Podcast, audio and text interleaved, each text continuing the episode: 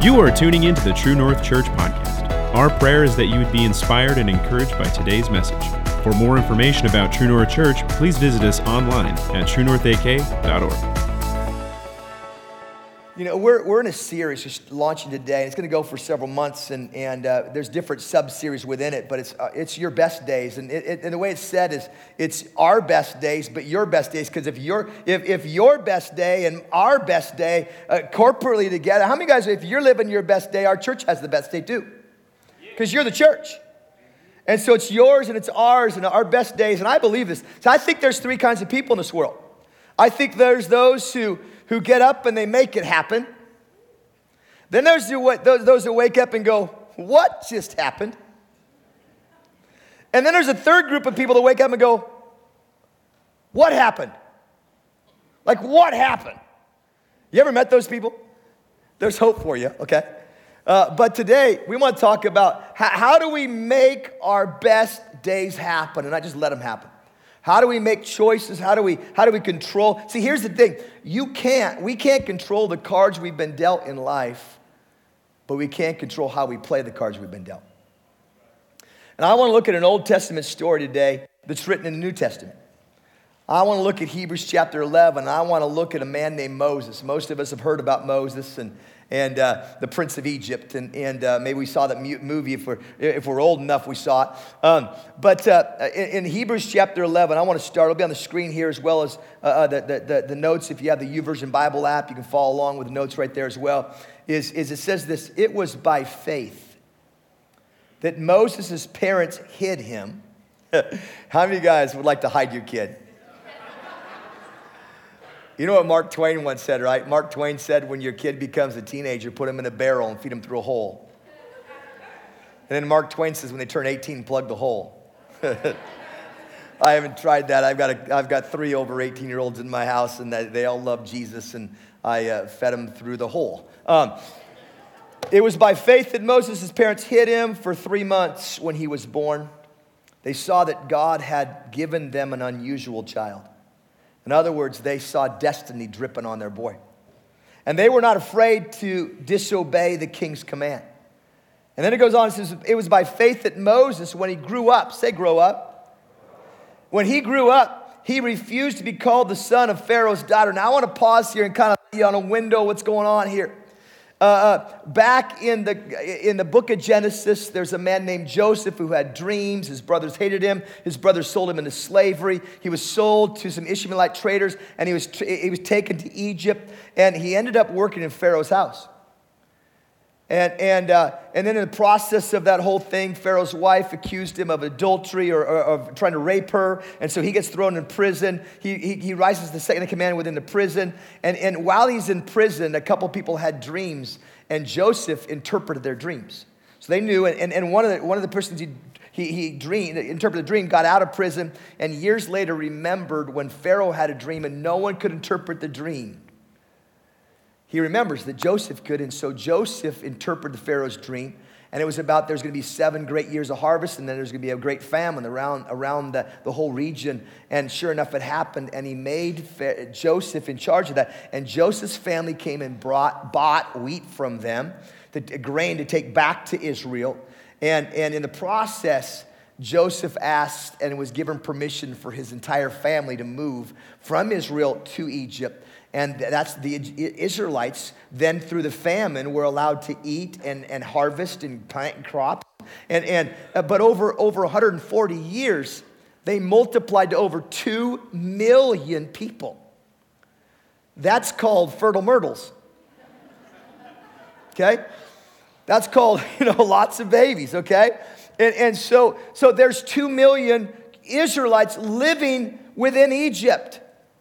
Now, how many want to know if, if you're the king of Egypt or you're the pharaoh of Egypt and there's two million people who worship different gods than you worship and have a different value system than you value, all of a sudden you start to get insecure because if those people decide to put a war together or an army together, there's there, there's a chance of some major conflict. And so he sends an edict out, kill every baby under the, a certain age. And that's when Moses' parents realized Pharaoh wants to kill our boy, but we think and we believe God has something special for our son.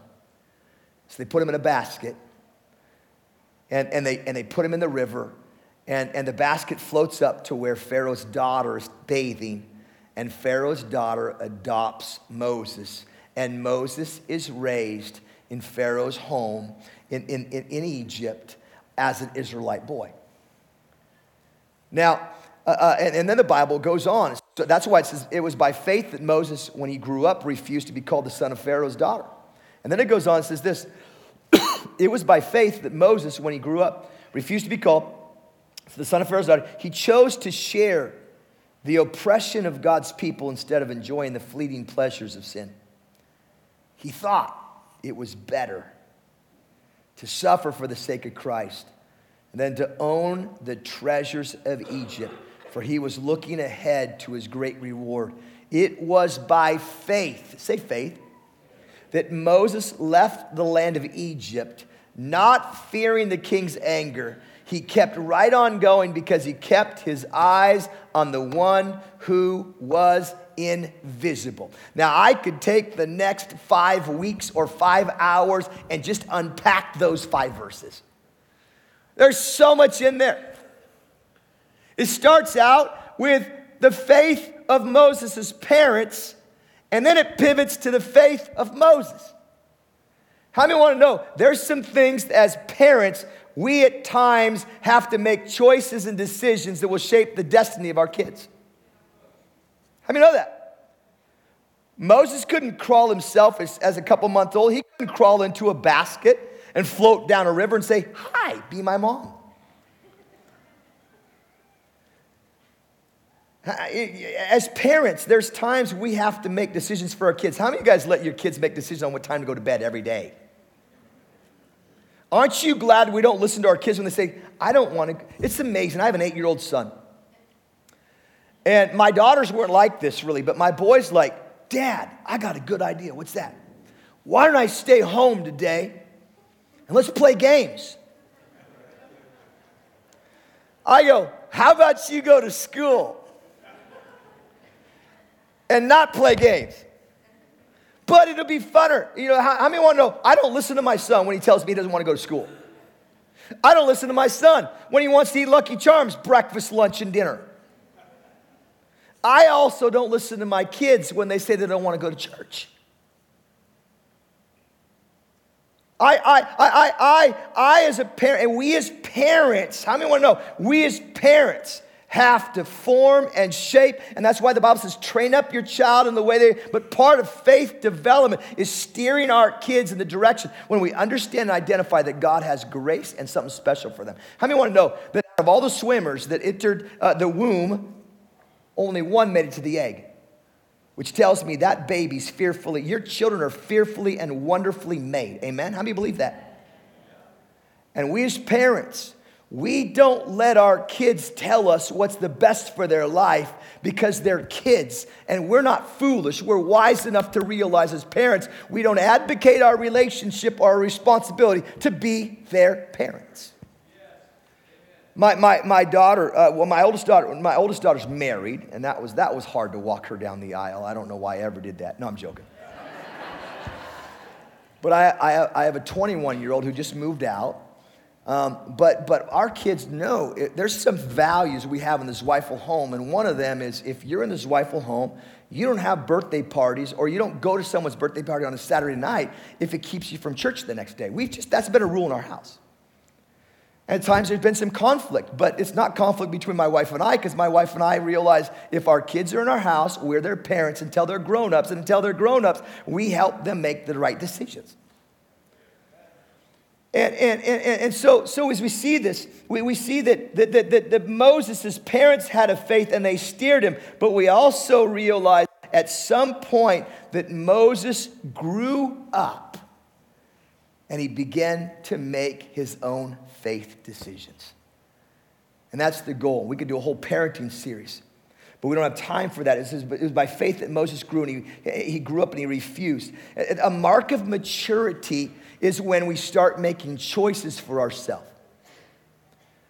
And today I want to talk about four choices that Moses made that are marks of some spiritual maturity. remarks are growing up. Because I believe we can live our best spiritual days are ahead of us if we learn how to make the right choices. So if you have your worship guide and you're taking notes, four choices. Number one, I don't have time to unpack all of them in depth today. I wish I did. But, but number one, he, he refused to be defined by others. How many of you know we have a culture that's trying to allow and trying to shape, our, shape us and mold us so we can think like them and act like them rather than beginning to say, I will refuse to allow other people to define me. Let me ask you this question. What, what in the world does it mean that he refused to be defined? He refused to be known as the son of Pharaoh. What's daughter? What does that mean? It means he, ref- at some point, Moses came to a place where he decided, I have to know who I am. He had two choices. Do I pretend the rest of my life to be Pharaoh's grandson and have the wealth and the power and the prestige that comes with that? Or do I admit that I'm Jewish? Do I admit that I'm a part of God's chosen race? Do I admit that I'm, I'm a son of Abraham, Isaac, and Jacob?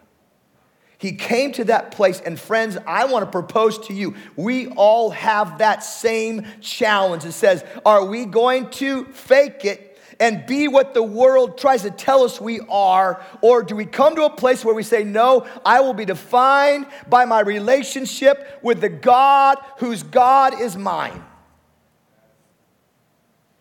Which one would you choose? Who are you letting define your identity? Moses refused to live a lie. This is what the Bible says about this. In Romans chapter twelve, Paul writes, he says, don't let the world squeeze you into its mold.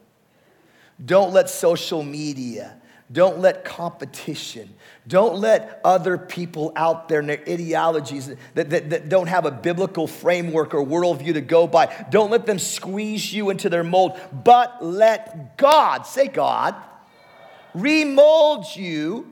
Remold your mind from within so that you may prove in practice what God's plan is for the good. Don't let the world mold you. Rather, be morphed into the image of God. Moses says it this way in Exodus later on after he leads them out of bondage. He says, don't follow the crowd in doing wrong.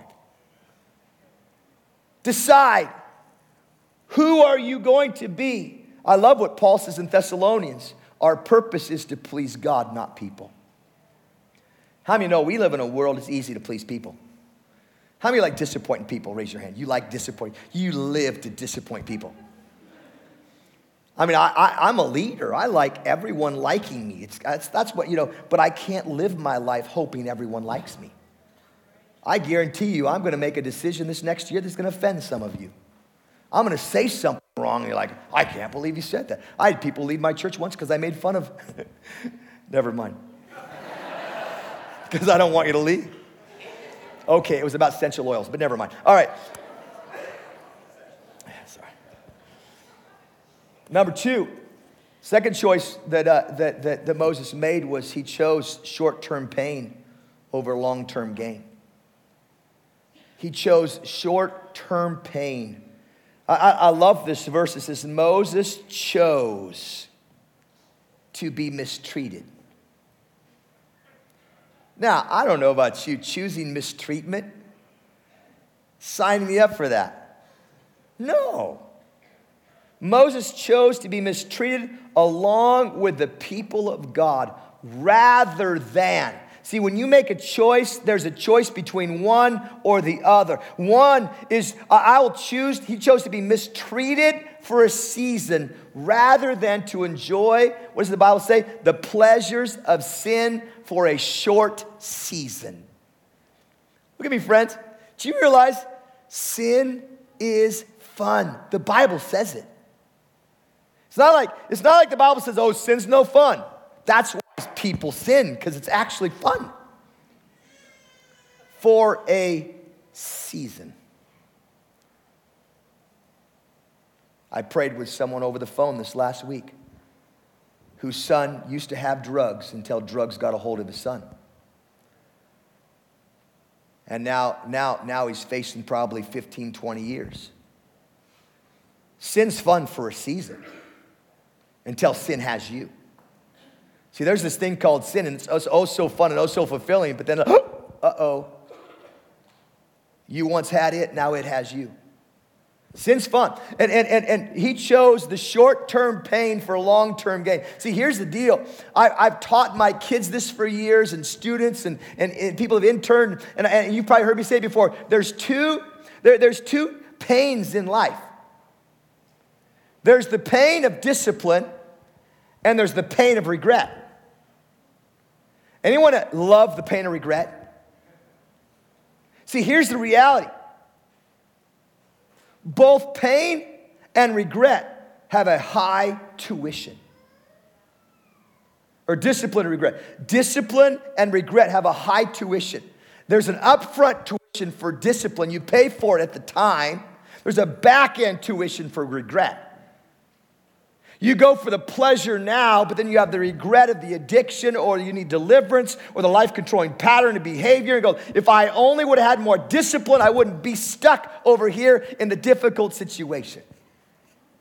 And Moses had to choose, do I want the mistreatment for a season with a promised land on the other end, or do I want the pleasures knowing I'm not living my destiny the rest of my life?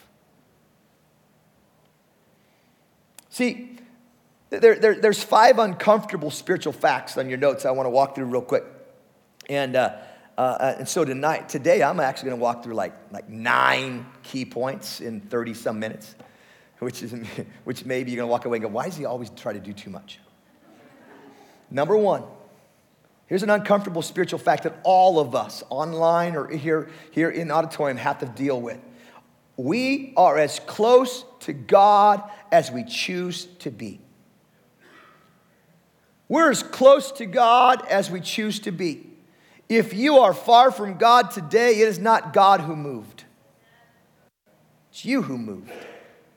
You're as close. Draw close to Him. He'll draw close to you. Number two, we can't live off anybody or somebody else's spiritual commitment. You want to know about God? God has sons and daughters in heaven. He doesn't, he doesn't have grandkids. You will not go to heaven someday because your parents dedicated you as a baby or you got sprinkled in a Catholic church. You'll go to heaven because you have a personal relationship with Jesus. You can't live off of someone else's spiritual commitment. Number three, you can't blame anyone else for the direction of your life. Well, I got offended by a church, and so because I got offended, I quit going to, and I just kind of fell away from God. You can't blame them. You can't blame anybody else. Now, here's the truth. People will hurt you. People will probably at times harm you. People will scar us. But but no, but but no one can ruin our life. It's our life. We have to take ownership and responsibility for our life. Satan can't ruin our life unless we allow him to. See, here's the, here's the thing, and I said it earlier. You can't control the cards you were dealt. If life was blackjack and you walked in here and someone dealt you two cards or three cards, you can't control the two cards you're dealt, but you can control how you play those cards. You can't pick your family of origin, but you can pick your future eternal destiny. You can choose how you play. Yeah, some of you had difficult situations growing up, and there was things that were robbed and stolen and abuse and harm and hurt and all those things. But guess what? Our choice is far more important than circumstances. We're a product of our past. But we're not a prisoner of our past. Number three, number four, we are free to make our choices, but we're not free from the consequences of our choices. You pick your choice. Well, I'm going to do this. I'm going to live my life this way. Great. But there, the Bible says, God is not mocked. Whatsoever a man sows, he will reap. That's a biblical principle. You plant carrots in your in your in your garden, you get carrots. You plant peaches, they don't grow. It's Alaska. We're free to make choices, but we're not free from the consequences of those choices. If you are living with consequences today, friends, Paul, I, I, Moses, Moses said, I will choose to be mistreated along with the people of God rather than the choices of pleasure over here. And number five, the fifth, the fifth thought on, on, on uncomfortable spiritual uh, uh, facts is we will have pain in our life. We'll have pain. You know, people say, oh, if you give your life to Jesus today, God's going to take all your problems away. Really? No. We live in a fallen, broken world. And sin is ugly. And people are broken. But God is good. And there's going to be pain. In fact, I, I, in fact, we should reframe this and, and realize pain isn't bad. Pain could actually be a motivator to, to, to help us become all that God has called us to become. In fact, in fact, it says in Romans, it says we can have joy in our troubles because we know that these produce, these troubles produce patience, and patience produces character, and character produces hope. Anyone want hope? Anyone want character? Pain produces those things. There's something. In fact, Francis Chan, not not not, not Francis Chan. Um, there's a there's a book written by um, uh, uh, a gentleman. Last name's Chan. I forget the first name right now. Who wrote a book? Samuel Chan, who wrote a book called Leadership Pain, and he talks about how pain is incredible. Without pain, you you you wouldn't you wouldn't you wouldn't have anything to protect you from burning yourself, from cutting your finger off and bleeding to death. Pain is good. We need pain and how to leverage pain rather than run from pain. I, I, I, Paul also said this, these present troubles are quite small and won't last very long, yet they produce for us an immeasurably great glory that will last forever. See, here's the reality. Here's the reality is, is, is Moses chose. He chose to have momentary pain for a for a long-term gain. The problem is we don't like the delayed gratification in America. We want it now, so we buy what we don't need to impress with money we don't have to on a credit card that we'll pay for at some point to impress people we don't even know, and if we knew them, we might not like them. And so we we we we make these choices rather than. And that's why when someone attacks us, rather than realizing it's wisdom to be patient and to overlook an offense, like it says in Proverbs, you know what we do? We attack back. It's easier just to kind of not, not, not deal with the pain, but just attack back. It's easier when we criticize us, we criticize back. It's easier if someone hurts us not to forgive them and to kind of kind of let that irritation than to deal with the process of becoming all God. We, so momentary, de- let's let's let's let's let's embrace the momentary pain for the long-term outcome. Moses teaches us that. The four, the third thing Moses teaches us is Moses teaches us that we that that, uh, um, that we choose what God we, we have to choose what God values, not what culture values. We have to choose what God values, not what culture values. Uh, in verse twenty-six, it says, Moses regarded disgrace. I mean, how many of us regard disgrace? Like we we want to re, we, we want to guard, we want to have disgrace. And all. He, he regarded disgrace for the sake of Christ as of greater value. Say value. Than the treasure of Egypt. Because he was looking ahead to his reward. How many want to know there's, there is a day beyond our earthly existence? In fact, let me say it this way. There was a day you didn't exist. But the moment you were conceived in your mother's womb, and we believe that, that life happens at conception. And the moment that, that, that conception happens, there's a life there, and that is an eternal being. You're an eternal being that has an expiration date on a temporal part of your life. That's who we are. And Moses chose to realize that that that, that the momentary tr- that, that that I, I that there that, that I, I'm going to regard disgrace for the sake of Christ as of greater value than all that Egypt has to offer, because I'm looking forward to not just my pleasure now, but I'm looking forward to all I get experience in heaven someday with the King of Kings and the Lord of Lords, because I'm I, I am blood-bought, Christ-centered, God-governed, and heaven-headed. And, and, and, and because of that, he chose what God values over what culture. The problem is, is how many of us pick what culture says is important? That's why you have to know what the Word of God says, because if you know what God says, you know what He values. If you know what He values, you can begin to value what God values. How many want to know God values things differently than the world values? What does it profit a man to gain the whole world and lose his soul? You know what the world values? The lust of the flesh, my, my pleasure, my desires, the lust of the eyes, what, what I can grab, what I can take. And, and and and power. That's not God.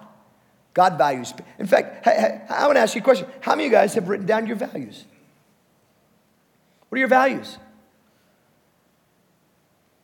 My wife and I have five children. And my wife and I have written down things we value. And those values drive us. Not the world's values. In fact, one thing, one, one of the values my wife and I have always valued is, is, is we, we, we've never valued money, and we've never valued the location of where we live, although we feel spoiled that we live in Alaska. In fact, we feel very spoiled we live in Fairbanks, the Arctic Narnia of the world. If you don't feel the same way as me, I apologize. You have not experienced what I experience. This is Narnia. But we've never made decisions. My wife and I wrote this down years ago. We never made decisions based upon what a place could pay us. We've never made a decision based upon where the location is. We've made a, a decision based on vision and the heart and the vision of what God's called us to do. And that drives us. One day, I remember we're driving down the hill. And my wife and I, before we moved to Fairbanks, lived in Anchorage, Anchoragua.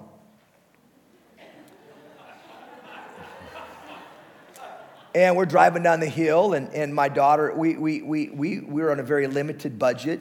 I didn't make much money in my job, and my mom, my wife was a stay-at-home mom at the time, running the graphics and and and, and uh, uh, development company on the side, and and, and so she, she was doing that, and and and uh, we we were very limited on what we had for income, and we're driving down the hill to take my daughter to a birthday party, and she wanted to go to a, a horse camp for seven hundred dollars. We're like, we don't have seven hundred bucks. And she's wearing a she's wearing a, a, a used North Face coat from Value Village. And she goes, well, are we poor, Mom? And my wife looks at my daughter and says, no, we're not poor. We just choose to spend our money differently than maybe other people choose to spend their money. And we sat down and showed, the first thing we do when the check comes in, we tithe, because that's a value we have. It's a decision we're going to make. And and we show them how, how it works. And, and, and, and we make decisions now knowing that the outcome, I don't live for today, I live for tomorrow. I live for a greater day that's out there. I live for heaven someday when my Father will say, well done, thy good and faithful servant. I don't know what you're living for. That's why I say all the time, our best days are ahead, because I really believe if you have the right values, your best days are ahead. Have you written down your values? Moses chose to walk away from the temporal to look toward the eternal. Focus on things that matter the most. Number four, as I close, is choose to live by faith and not fear. I love what it says. By faith, he left Egypt. He left the life he had. He left the pleasures that he had available to him. And, and, and he, he didn't fear the king's He didn't fear the king's anger. He persevered because he saw who was invisible. I want to close with this thought. Do you realize faith and fear are the same exact thing? You know what fear is? Believing in something you can't see and letting what you can't see influence you. You know what faith is? believing in what you cannot see and letting that thing you cannot see influence you. Let me ask you, what's the source of, you, you, you, whatever you focus on will become your source. Is it the king anger? He's, I don't fear the king's anger. Rather, I have faith to believe in something that's invisible, and my God is calling me to go and do what only he who put the destiny inside of me has called me to do. I think these are four choices that if we make them, we could shape our homes, our lives, our families, and God can use us in great ways. Anyone here up for that? Anyone just say, God, I, I want to be available. I want to, I want to, I want to, I want to value the right things. I want to, I want to identify and understand that, that uh, to, to know who I am. I am a son or daughter of God. Not, not, not, not allow everyone else to tell me how I should be and who I should be and who I should act like. And be driven by faith, not fear. Just be all the time. Mark, aren't you concerned about our culture? Read the Bible. God's people have always lived in a culture that was antagonistic to theirs. But my God is bigger than, I read the last book in my Bible, we win. Yeah, I need to pray, I need to fast, I need, but I, but I can't can change the whole world, but I can, I, I my, my little house, my, my little tribe, I have a whole lot of influence on them. And if I can change myself and my tribe, and my tribe can change a couple people around them, I, I think if we all change our tribes, guess what happens? I think we can change the world. I'm crazy enough to believe that our best days, your best days, our corp are still ahead. Can I pray over you?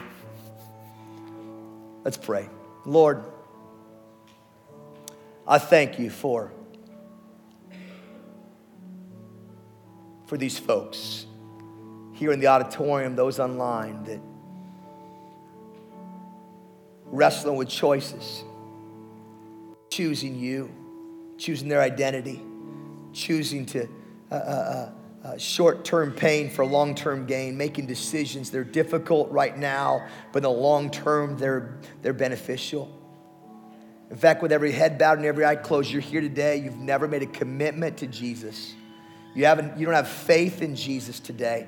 I want to pray with you. I want you to pray this prayer, signs I pray out loud if that's you. Dear Jesus, today I choose to put faith in you. God, help me serve you with all my heart. Help me, uh, forgive me of my sins. You died on the cross to forgive me, so please forgive me today. Please be my Savior, my life leader in Jesus' name. Help me serve you the rest of my life. And Lord, I pray for this church again. Help us to be people who make choices based upon the right values. In Jesus' name, amen. Be sure to stay in touch by following us on social media so you can stay up to date with all that is happening at True North Church.